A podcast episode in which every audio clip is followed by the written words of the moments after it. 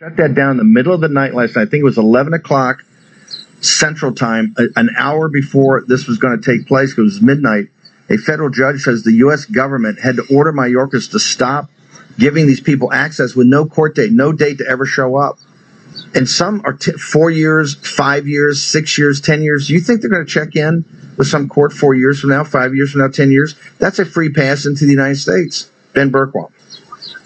Yeah, I couldn't say it any better than Dave Bratt. Uh, this is good versus evil. That's what we're up against. And sadly, you have these organizations that pretend to be good. It's they're the most evil uh, organizations on the planet because they pretend to be good. It's, it's what uh, God called synagogues, Jesus called synagogues of Satan. That's what we're up against. Uh, the people that pretend to be good, they say, you know, they're, the ones that will be spit out of God's mouth. Uh, that's what we have going on down here. As you mentioned, and as, as Michael Yana was down there the day after Secretary Mayorkas arrived down there in Panama, uh, they called it controlled flow. Really, what it was was the op- the, the initiation of a controlled invasion. And my expectation of what we're going to see over the next few hours and days, they don't want the optics. It's all about optics. So Biden's on the phone with Mexico. He's saying, send your National Guard troops down to the border, stop them from coming over until CNN leaves, until MSNBC leaves, until the New York Times leaves, and then it's game on. Then the, the floodgates are open. Now you go out in the desert, you go out where the cartels are running the, the drug mules and the, the children that are being sold into uh, sex trafficking in the United States. That is on full uh, 100% invasion at, at the highest level right now. We're, I'm getting calls from my border patrol uh, operators out in the desert, out in these sectors that are completely out of control, and they're telling me they're overrun out there right now. But when it comes to where we're at here and where you have the cameras set up for sec- lying Secretary Mayorkas, they're going to try to make it look like they're doing something to stop it. But it's all by design. Every bit of this is by design, and it's all evil. It's all absolutely evil. And you mentioned it, Steve. The people behind me so many of them coming across, spitting in the face of the American people, saying, I deserve this, demanding it. They come across acting as if it's their right to come in and take what's ours. And what's, what's interesting about this is not even realizing that if they're effective at what they're trying to do, it means the destruction of the only country in the world that can stop the collapse that this evil wants to see globally. That's really what we're up against right now. Because if America falls, the world falls. And we have people being brought in that have no respect for that. But it's because they're being taught it by the very evil, these organizations in America, these leftist NGOs that are profiting from the start to the finish of it. You you got the you got the quote yesterday. You got the quote about um, about uh, the doors open or we're, we're here because Biden. I want to talk about that because what they're told by these radicals in this country that hate America is that they do have a right to come. Remember, the asylum right. process is a very limited process, and it's got rules about you know what country you go. If you first country you stop that has law and order, it, it's a very tightly It, managed to. thing. If you really go by the law, it used to. I'm saying now they've thrown it out. They, it's a joke. But the reason Yeah. is the radicals in the Biden regime and the radicals in these NGOs and the radicals in the media, right, say that these people have a right to come to the United States because they want a better life. I'm, I'm not hitting their aspiration of a better life. I got that. But if that's the quali- if that's if that's the if that's the uh, if that's what it takes to get in, you're going to have five billion people here. Why would you not? They're That's right. rational actors. Talk to me about. They're told that they have a right to do this. That's why they're getting ornery. That's why they're saying, "Hey, this app doesn't work." You see them on TV. The app doesn't work. This is outrageous. The app doesn't work. Right? I'm just going to walk across. Tell me about the arrogance of this and the evilness. And people like, for instance, Catholic Charities is the worst.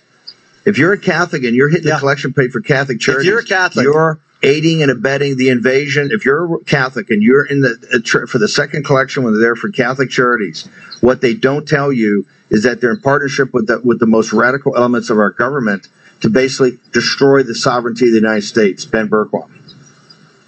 Yeah, there's nine organizations that run this refugee resettlement program in America. Catholic Charities being probably the most notable.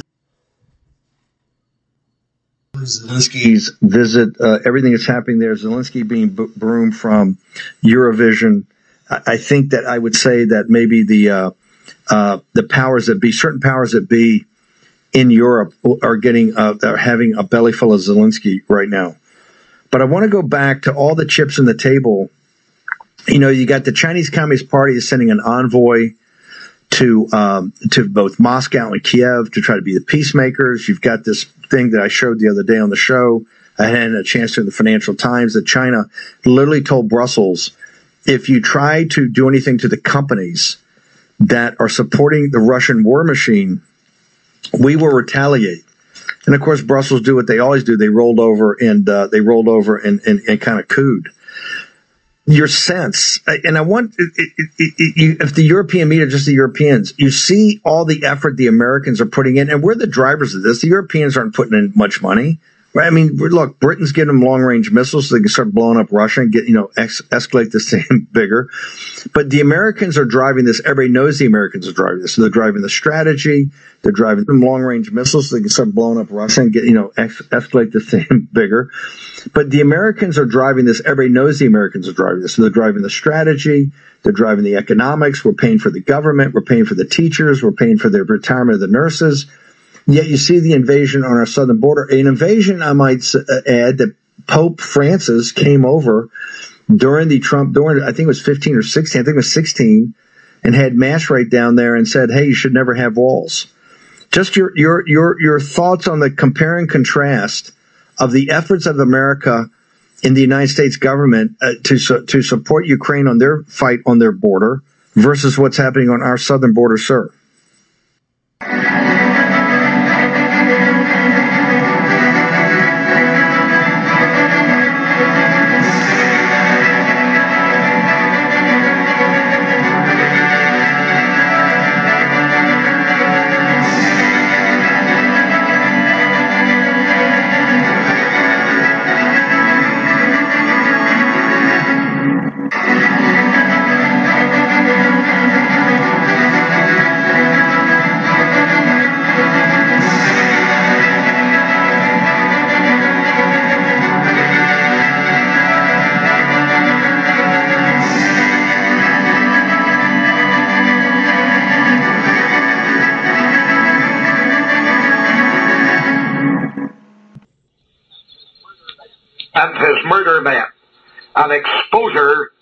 Jesuits. Recently, at a press conference in the Stormont Parliament buildings, I dealt with a political statement made by Bishop Cahal Daly of the Roman Catholic hierarchy in Ireland. The bishop had put forth four propositions. Number one, that Mrs. Thatcher, the British Prime Minister's art out, out statement rejecting the proposals of the New Ireland Forum for a United Ireland played into the hands of the IRA. Two, that all Unionists who rejoiced at that statement should be bracketed with the IRA as extremists. Three, that Roman Catholics in Northern Ireland were denied real rights and democracy. Four, that the Dublin government had just as much right in the north as had the British government. That final proposition, by the way, is a treasonable doctrine which would morally justify an invasion by the south of the north of Ireland. Commenting, I called the bishop the Black Pope of the Republican movement. The pressmen present threw up their hands in seeming horror. But none of them knew who the Black Pope was. I explained that the Black Pope was the name given uh, to the head of the Jesuit order, the most powerful order within the Roman Catholic system. In an aside, I might say that the bishop should have felt very pleased that I had elevated him so uh, high up in the hierarchy of the church to which he belongs. Then, when I explained to the press who the Black Pope really was, the head of the Jesuits, they again said, Who are the Jesuits? And I described them as the Gestapo of the Roman Catholic Church, the front men who carry out the Pope's orders throughout Christendom. Again, the press, men represented, threw up their hands in seeming horror. and uh, said this was a terrible thing uh, to say about any order within the Roman Catholic Church. But what are the facts? I quote from the secret history of the Jesuits by Edmond Paris.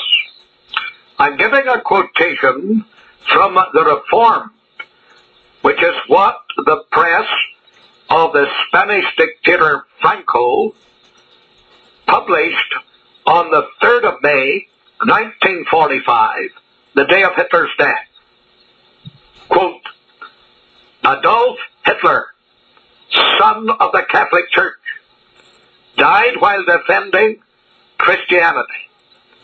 It is therefore understandable that words cannot be found to lament over his death, when so many were found to exalt his life. Over his mortal remains stands his victorious moral figure. With the palm of the martyr, God gives Hitler the laurels of victory. End of the quotation. Then in page 166 of the same book, we read the statement of Walter Schellenberg, former chief of German counter-espionage, who had the complete confidence of Hitler. After the war, Schellenberg wrote, quote, the SS organization, that is the Gestapo, had been constituted by Himmler according to the principles of the Jesuits' order. Their regulations and the spiritual exercises prescribed by Ignatius of Loyola were the model Himmler tried to copy exactly. The Reichsfuhrer SS, Himmler's title as Supreme Chief of the SS, was to be the equivalent of the Jesuits' general. End of the quotation. Let me give a final quotation from the leading Jesuit, Michael Schmaus, who eventually became a cardinal in the church. He says, the National Socialist Movement, that is the fascist movement of Hitler, is the most vigorous and massive protest against the spirit of the 19th and 20th centuries. A compromise between the Catholic faith and liberal thinking is impossible. Nothing is more contrary to Catholicism than democracy. The reawakened meaning of strict authority opens up again the way to the real interpretation of ecclesiastical authority. The mistrust of liberty is founded on the Catholic doctrine of original sin. The Nationalist Socialist commandments and those of the Catholic Church have the same aim. End of the quotation. These quotations alone prove conclusively that my definition of the Jesuits was a correct one. As a result of this controversy, many questions have been asked, and of course a whole series of attacks have been made upon my person and also upon my staff. So I believe it is incumbent upon me to deal with the Jesuits, to say something of their history, something of their doctrines, and something of their program. On one of the walls of the Church of the Jesuits in Rome, there is a unique plaster cast. It depicts one of the saints of the Roman Catholic Church, Ignatius Loyola himself, with his foot on the neck of Protestantism. In St. Peter's itself, there is a colossal idol of the same Roman saint. He is depicted there in monkish gown and cowl. A large open book rests on his left arm. On the first page are the words in Latin, to the greater glory of God. On the opposite page, also in Latin, Constitutions of the Society of Jesus. The devil stands before him with a Jesuit's face, hair divided as long tongues of fire, left hand clenched and held close to the mouth, while the right holds a closed book with the fingers within it. A serpent with awful head and teeth is beneath. These two pieces of a Roman idolatrous sculpture are very significant. This Roman manufactured saint, Ignatius Loyola, was the founder of the Jesuit order, or the Society of Jesus, as he blasphemously called it. Its purpose is to stamp on the neck of Protestantism. The idol in St. Peter's has monk, devil, and serpent united. Excellent representatives of the devilish character of the Jesuit. Every Jesuit is outwardly a monk, inwardly a devil, and altogether a serpent. It is the Jesuits who control Rome's ecumenical movement. When the second Pope John the 23rd set up the Vatican Secretariat for Unity, he made Cardinal Bea, a German Jesuit, its president. This is deeply significant. As a leading Jesuit cardinal, Bea had at his disposal the greatest spy ring in Europe, his own society, to feed back to him all the vital information concerning the leadership and vulnerability of the great Protestant denominations, which he was aiming to subvert to the papacy. Bea's success was astounding. Archbishop Fisher visited the Pope and appointed an association with his successor, Archbishop Ramsey, then Archbishop of York, one Canon Pawley of Ely Cathedral, to be personal representative of Canterbury and York at the Secretariat over which Bea presides in Rome. Cardinal Bea was also received at Lambeth Palace by Dr. Ramsey, and no doubt from the Vatican side was responsible for Dr. Ramsey's visit to the Pope. Those visits herald a succession of visits by archbishops of Canterbury. Dr. Fisher was the first in a long queue of professed Protestant church leaders who lined up at the Vatican to slapper on the Pope's slippers. These included Dr. Jackson of the Southern Baptist Convention of the United States of America, Dr. Lichtenberger, presiding bishop of the Episcopal Church of the USA, a president of the British Methodist Conference, and Dr. A.C. Craig, moderator of the Church of Scotland. In Ireland, another Jesuit priest, Michael Hurley, was the leader in subverting the main Protestant denominations to Rome.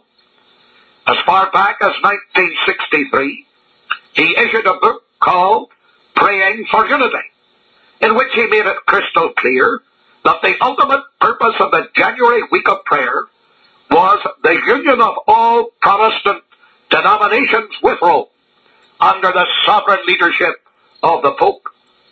His Jesuitical cunning was demonstrated by his success in obtaining for his book introductory messages by George Otto Simms, Church of Ireland, Archbishop of Dublin at that time. W. A. Montgomery, moderator of the Irish Presbyterian Church at that time, and Frederick E. Hill, president of the Irish Methodist Church at that time. The only Protestant church in Ireland attacked by this Jesuit production was the Free Presbyterian Church of Ulster, of which I am honored to be moderator. One of the contributors was priest Denis Faul, soon to be known as the infamous Republican apologist and reviler of the Royal Ulster Constabulary. As can be expected, the book was the usual concoction of lies in which all Jesuits revel. We wrote to the author, challenging him on the issue, but he couldn't even reply. He couldn't answer. He was a peddler of lies. Of course, any man who blasphemously claims to turn a pancake or wafer in the Mass into Jesus Christ and forgive sins could write or claim anything. What has been described by the Church of Ireland Gazette as a representative ecumenical gathering in Drogheda was organized by the same Jesuit Hurley.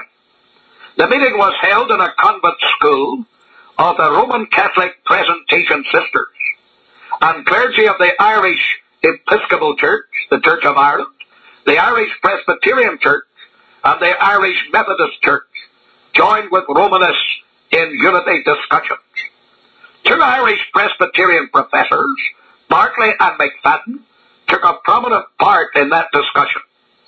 A few days later, the hypocrite Professor Barclay wrote to the press declaring there was no retreat to Rome. How naive does he think Ulster Protestants are? In England, the Jesuit Thomas Corbishley was the leader. The fact that he preached from the pulpit of Westminster Abbey showed how powerful his influence was. The tremendous protest in which we had the honor of taking part must have been a very bitter pill for him to swallow. The far-reaching effect of that protest can be gauged from the following extract of the national daily paper The Sun. I quote from January the 24th, 1966. Today the Pope told more than 7,000 pilgrims gathered in St. Peter's Square. We must pray for the unity of all separated Christians. As you know, the problem of the union of all Christians is of grave importance and great immediacy. But we must confront it, even if it gives rise to so many difficulties, and perhaps the hour is near. The paper comments the Pope's words about so many difficulties. Some Vatican officials believe may have referred to such incidents as the one in London on Friday night, when a group of die-hard Protestants demonstrated outside Westminster Abbey while a Jesuit priest was preaching there. The Anglican Bishop Hodson of Hereford joined the Jesuit Corbishley at a unity service in Birmingham. Later I debated Corbishley at Queen's University. In the light of these facts, that the Jesuits spearheaded Rome's ecumenical movement to take over the main Protestant denominations. We would do well to take a closer view of the Jesuits and their working, especially in view of the storm of protest that has come about when I called Cahal Daly the Black Pope of the Republican movement. We will consider then the start the signs, the system, the secrecy, and the strategy of the Jesuits. First then, the start of the Jesuits. Ignatius Loyola, the founder of the Society of Jesus, was born eight years after the great German reformer Martin Luther. He belonged to an ancient Spanish family. He became a soldier and was severely wounded in one engagement in which he greatly distinguished himself. During the tedious illness resulting from his wound, he read Roman Catholic literature. This resulted in his embracing a stern asceticism. For a time he lived in a cave and took to extreme penances. This led to morbid broodings. His imagination ran riot. On one occasion we are informed he saw the Holy Spirit in the form of three notes closely bound together, hanging on a stalk. And to his holy eyes, moreover, the host was transformed into the true God-man. The fanaticism resulting from such visions inspired Ignatius and his followers to diabolical deeds on behalf of the Roman Catholic system. During this time, Loyola conceived the plan of a new society which was to combat the Reformation. On August the 15th, 1534, Ignatius and six associates dedicated themselves in the crypt of the Notre Dame de Montmartre. In 1537, they offered themselves to the Pope and declared that they would raise a mighty army of holy knights, whose sole aim would be to overthrow all the enemies of the Church of Rome. Pope Paul III gladly accepted their services, especially as the order swore explicit military obedience, not merely canonical, to him and gave all its services entirely without money and without price. A papal bull which bore the title, raised to the government of the Church Militant, constituted the order on September the 27th, 1540. The bull declared that the persons enrolled were constituted an army to bear the standard of the cross, to wield the arms of God, to serve the only Lord God and the Roman Pontiff, his vicar on earth. So started the most murderous and diabolical society to whom the Roman harlot ever gave birth.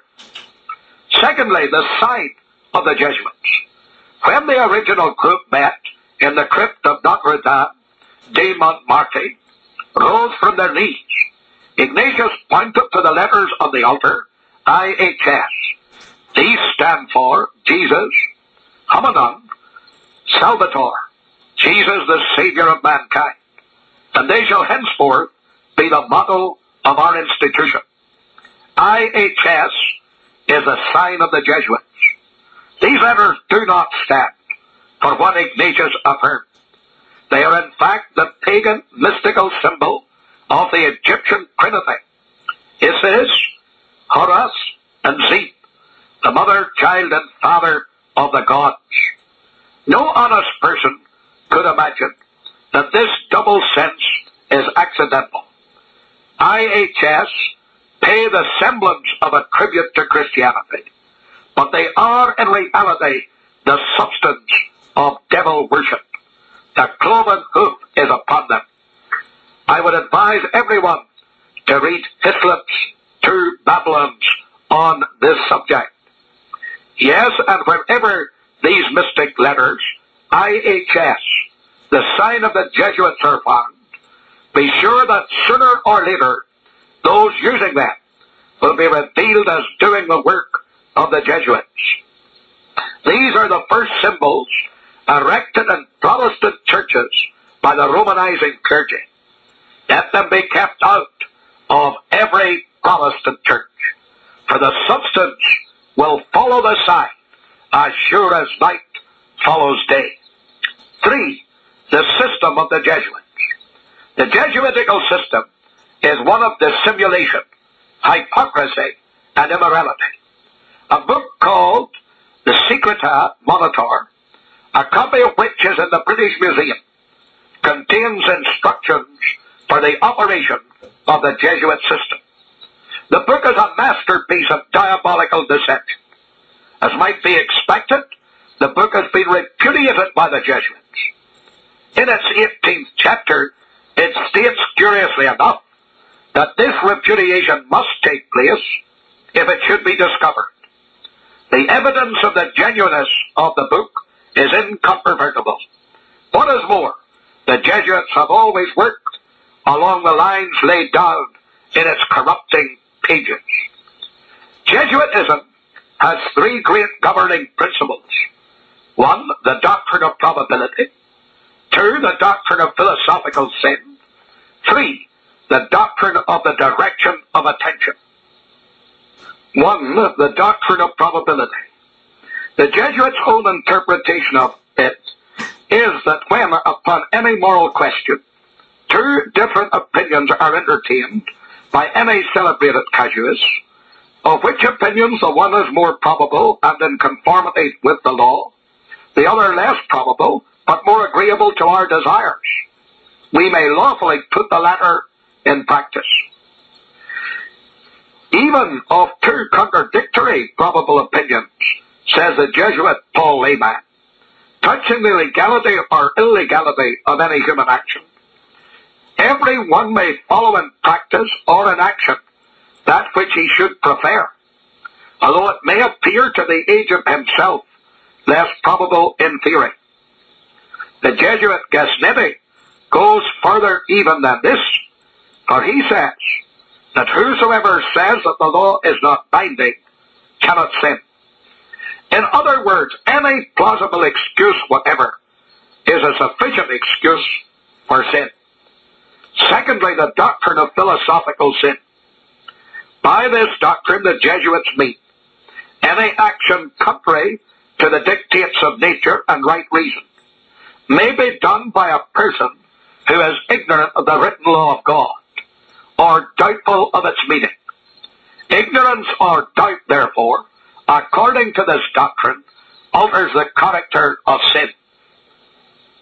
Three, the doctrine of the direction of attention.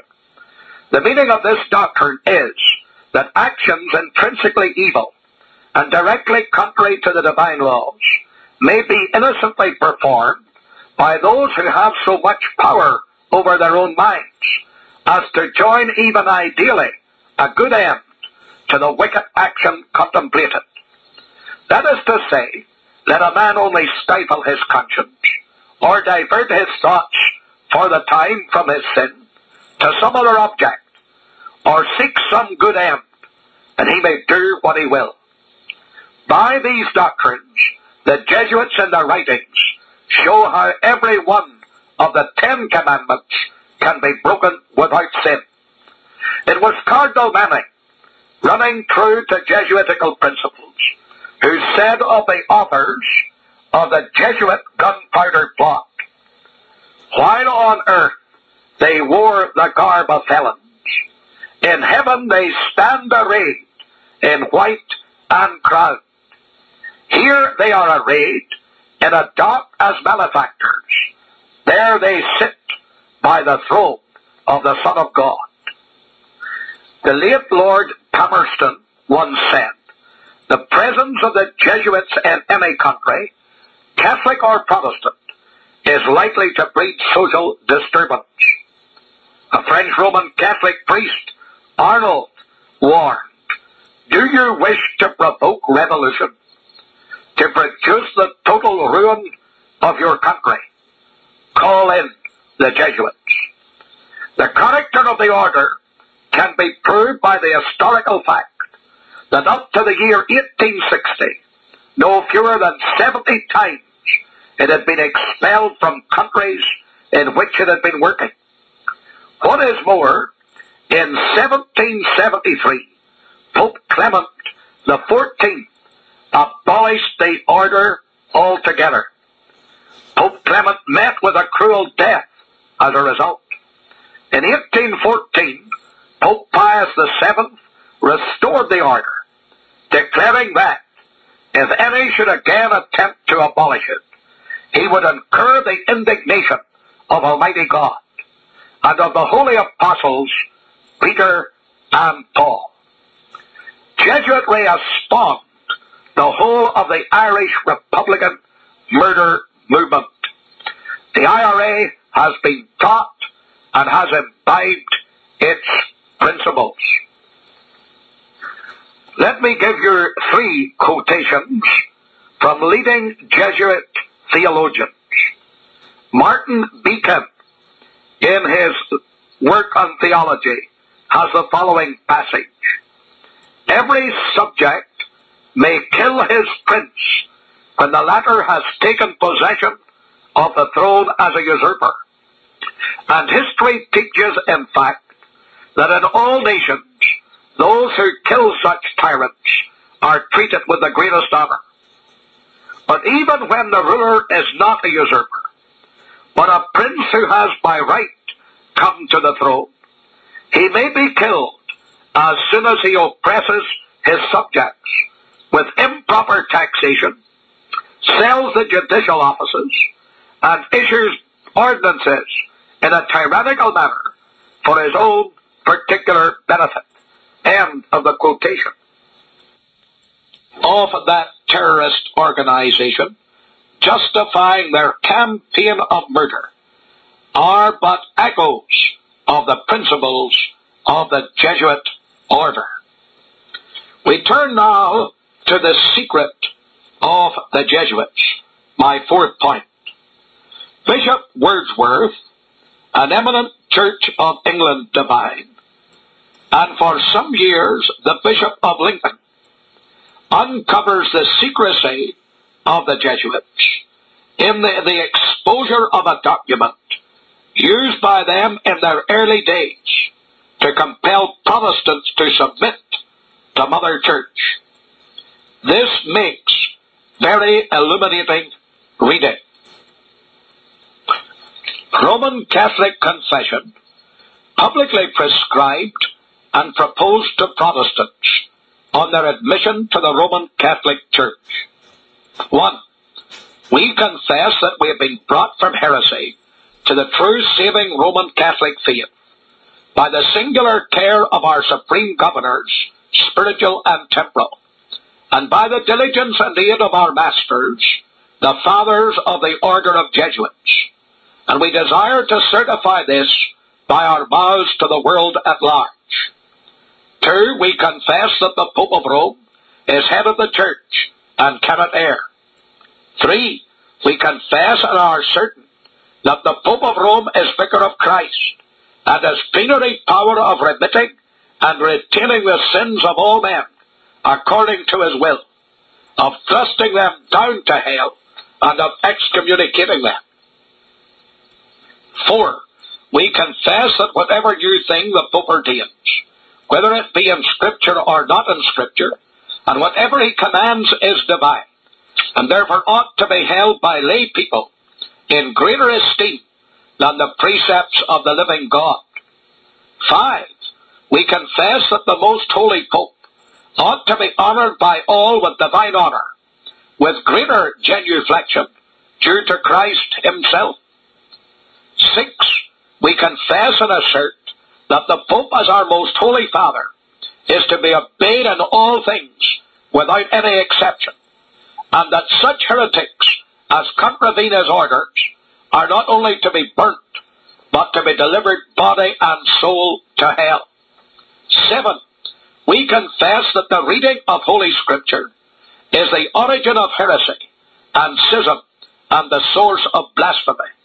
Eight, we confess that to invoke saints, male and female, to honor their images, to kneel before them, to make pilgrimage to them, to light candles to them, is good, pious, holy, and useful. Nine, we confess that every priest is much greater than the Mother of God, the Blessed Virgin Mary, who once brought forth Christ, and once only, but a priest of Rome, not only when he wills, but whenever he wills, offers and creates Christ, and consumes him when created.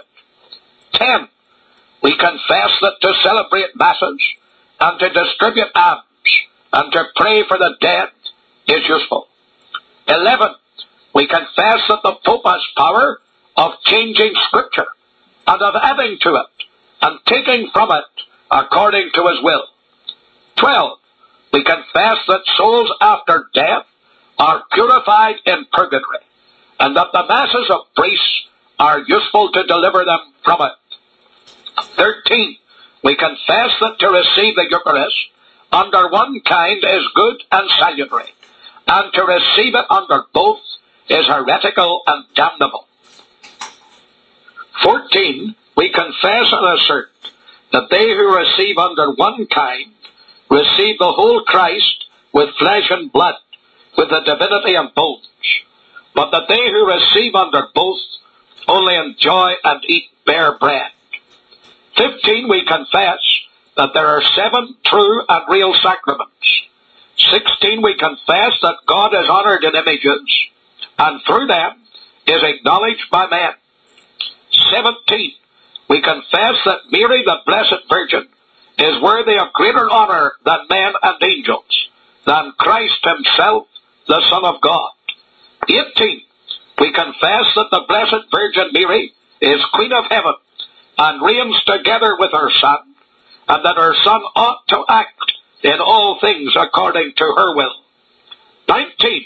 We confess that the bones of the saints have great virtue, and therefore ought to be honored by men, and chapels ought to be built for them. 20. We confess that the Roman doctrine is Catholic, pure, divine, saving, ancient, and true, and the Protestant false, erroneous, blasphemous, accursed, heretical, pernicious, seditious, and fabulous. Since, therefore, entirely and fully, in all its developments, the Roman doctrine under one kind is good and salutary. Therefore we curse all those who brought us up in the country in pious heresy under both kinds. We pronounce our parents accursed who educated us in that heretical faith. We curse those also who excited in us any doubts concerning the Roman Catholic faith, and those also who served us with that accursed cup. Yea, we curse ourselves and pronounce ourselves accursed because we partook in that heretical cup which we ought not to have tasted. 21. We confess that Holy Scripture is imperfect and a dead letter until it is explained by the Supreme Pontiff and allowed by him to be read by the laity. 22. We confess that one Mass of a Roman priest is more useful than a hundred and more Protestant sermons. Wherefore we curse those books which we have read, containing that heretical and blasphemous doctrine. We extend our curse to all our own works, performed by us in heresy, that they may not bring anything upon us in the last day in the divine presence. All these things we do with sincere heart, affirming that the Church of Rome in these and like articles is most true, with a solemn recantation of that other heretical doctrine. In your hearing, honourable men and matrons, young men and virgins who are here present, we swear also that we will never return to the heresy under both kinds as long as we live, although it were allowed or shall be allowed to us to do so. We swear also that as long as a drop of blood remains in our veins, we will persecute that accursed Protestant doctrine by all means in our power, secretly and openly, by violence and stratagem, by word and deed, even with the sword. Finally, we swear, in the divine presence and in that of angels and of yourselves, that we will never depart from this saving and divine Roman Catholic Church, and never will return to the accursed Protestant heresy, nor embrace it. This is the true face of Jesuitry. No wonder Nicolini, the historian of the order, states, Draw the character of the Jesuit as he seems in London, and you will not recognize the portrait of the Jesuit in Rome. The Jesuit is the man of circumstances, despotic in Spain, constitutional in England, republican in Paraguay, bigot in Rome, idolater in India. He will assume and act out in his own person all those different features by which men are usually distinguished from each other. He will accompany the gay women of the world to the theatre and will share in the excess of the debauchee. With solemn countenance, he will take his place by the side of the religious man at church, or revel in the tavern with the glutton or sot. He dresses in all garbs, speaks all languages, knows all customs, is present everywhere, though nowhere recognized. And all this, it would seem, O monstrous blasphemy, for the greater glory of God. The Jesuits backed the Inquisition, with all its barbarous and elaborate system of tortures and murders, putting to death millions of people. The Jesuits reckoned it among the glories of their order that Loyola himself supported by a special memorial to the Pope a petition to reorganize that cruel and abhorred tribunal, the Inquisition. Under the shadow of that hellish monster, the infernal flames of the most vile persecution were stoked, while the Jesuits looked on with a sinister and diabolical smile across their faces. The Jesuitical oath, which of course they deny, but nevertheless faithfully practice its obligation, is as follows.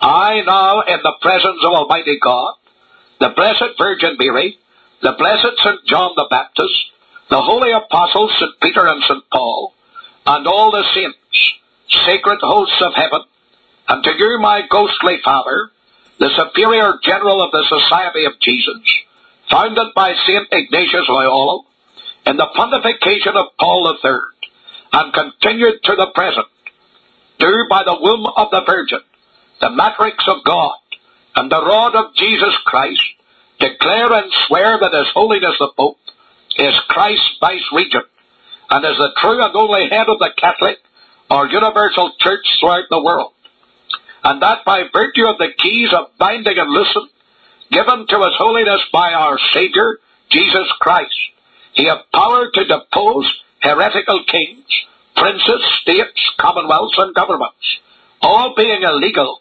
without His sacred confirmation, and they may be safely destroyed.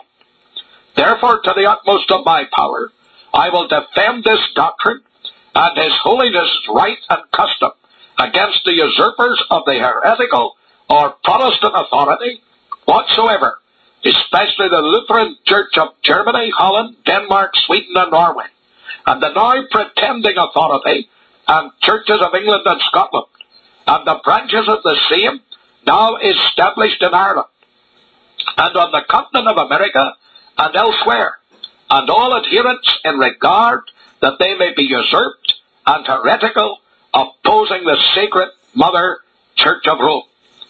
I do now denounce and disown any allegiance as due to any heretical king, prince, or state, named Protestant or liberals, or obedience to any of their laws, magistrates, or officers. I do further declare that the doctrine of the churches of England and Scotland, of the Calvinists, Huguenots, and others of the name of Protestants or liberals, to be damnable, and they themselves to be damned who will not forsake the same.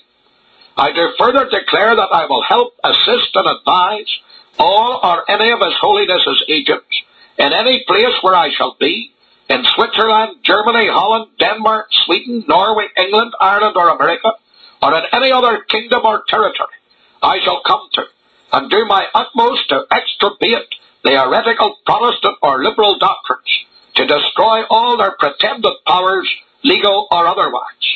I do further promise and declare that notwithstanding I am dispensed with to assume any religion heretical for the propagation of the Mother Church's interests, to keep secret and private all her agents' counsels from time to time as they entrust me, and not to divulge directly or indirectly my word or circumstance whatever, but to execute all that shall be proposed given in charge, or discovered unto me by you, my ghostly father, or any of this sacred convent.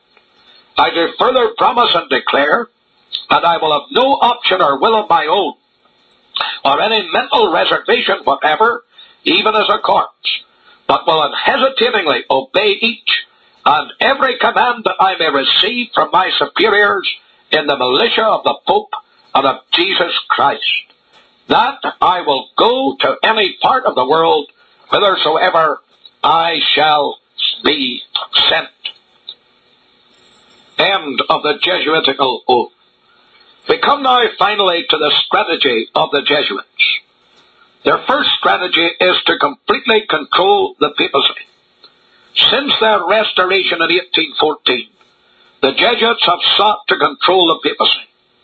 This they have largely succeeded in accomplishing.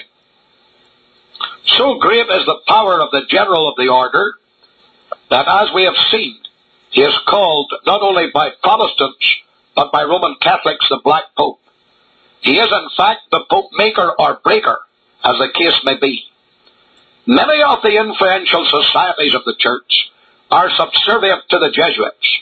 Among these are the Redemptorists, a suborder of the Jesuits, who act willingly or unwillingly as the serving brothers, the road makers, and the laborers for the Jesuits. The St. Vincent de Paul Society, the Brothers of Christian Doctrine, the Brothers of the Congregation of the Holy Virgin, beside many female branches in schools, convents, and hospitals throughout the whole world. Second strategy, infiltration. Dean Goode in his book Rome's Tactics ably deals with the Jesuit infiltration of the Church of England.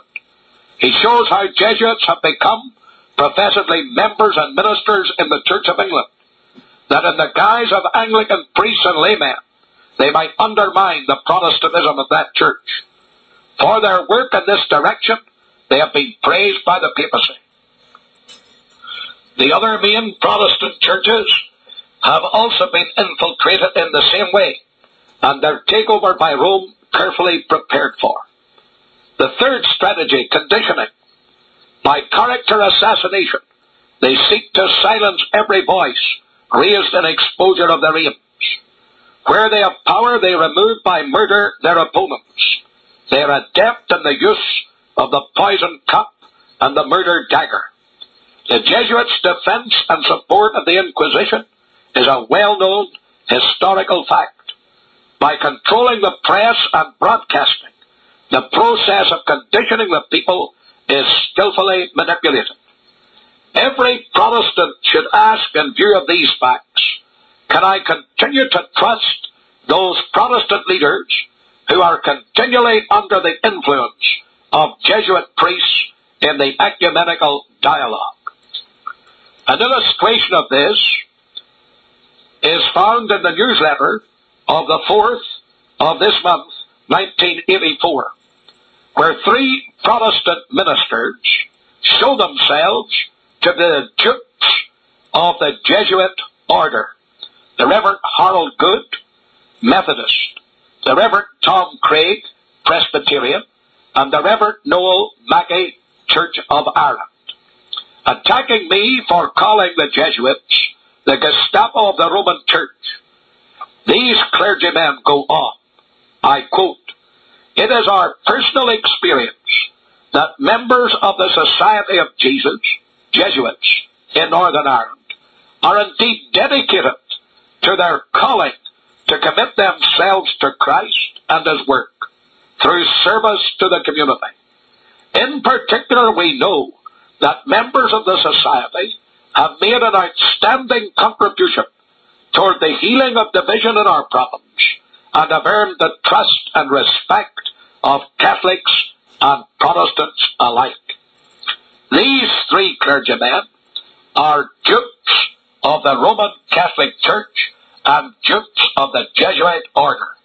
They have swallowed the bait, hook, line, and sinker, and have now become self-appointed advocates of Jesuitry and defenders of the Jesuits. How the Jesuits must sit back and laugh when they see how successful they have been in their operation. Rome's tactics. She asked for toleration some 100 years ago. She was so innocent, she said, was wrong to treat her so. It really seemed a pity that England should remember such trifles as the Smithfield fires and Guido Fawkes November. Our senators imagining there really was a change admitted her to Parliament and gave her system reins. She took her seat so modestly and seemed so very quiet that many people wondered at the anti-popish riot. But then, as now and ever, the woman wore a mask. Apostasy or was to subjugate her task. The first she has accomplished, The church has gone astray, but subjugation turns the scale a bit the other way. She says my church is holy, my popes are holy too, my father's brothers, monks and nuns, what holy things they do. The evils you may hear of may fill you with disgust, but no, the holiness of Rome may never be discussed. I ask for toleration. You give it, but I give. No toleration where I come. All perish if I live. And o'er the sleeping country I pass with lengthy strides. For if I conquer Britain, I have no foes beside. What say you, men of Britain? You know the woman well. A perjured thing, a murderess, a woe unspeakable. Blighting the fairest country, which bends beneath her sway. Pray answer, will you take her within your homes today? Stand up then, stand together. Stand out and make her known. For where she gains a footing, she never comes alone. She comes with revolution and anarchy and change. For thought itself is better where the scarlet woman reigns. No blustering crowd is needed. We meet our foes like men. Hear what they say and claim the right to have our say again. Would God our feeble voices were steeped in living power to rouse our fellow countrymen in this insipid hour. God hold the lives of any who mount above the crowd with honest heart and burning lip amid Rome's curses loud. He sitteth king upon the floods, and on a given day one of his mighty seas shall sweep that godless thing away. The timely words of Mrs. M. A. Chaplin. This brings me to the end of this tape on the Jesuits, the Black Pope and his murder men. I trust you will get many copies of this tape, that you will give it the widest possible circulation, so that truth and its light will dispel the darkness and the falsehood, and that Ulster Protestants especially will know exactly who the Jesuits are, who the Black Pope is, and what is the origin, and what is the strategy, and what is the goal of the Jesuit order in Northern Ireland. And those Protestant clergymen who are dupes of the Jesuitical system, who are seeking to undermine and betray our Protestant faith and heritage, spurn them as a plague, obey the scriptures, come out from their churches and from their associations, and stand true to God in this evil day of apostasy and declension. The Church of Rome thinks that through the ecumenical movement she will take over the Protestants of this land. Let her know that there are 7,000, even in this day, who haven't bowed the knee to the papal Baal. And with the sword of God and the strength of God, we will resist to the death her machinations, idolatry, tyranny, priestcraft, and polka. May God make us faithful unto death, and then we shall receive the crown of life.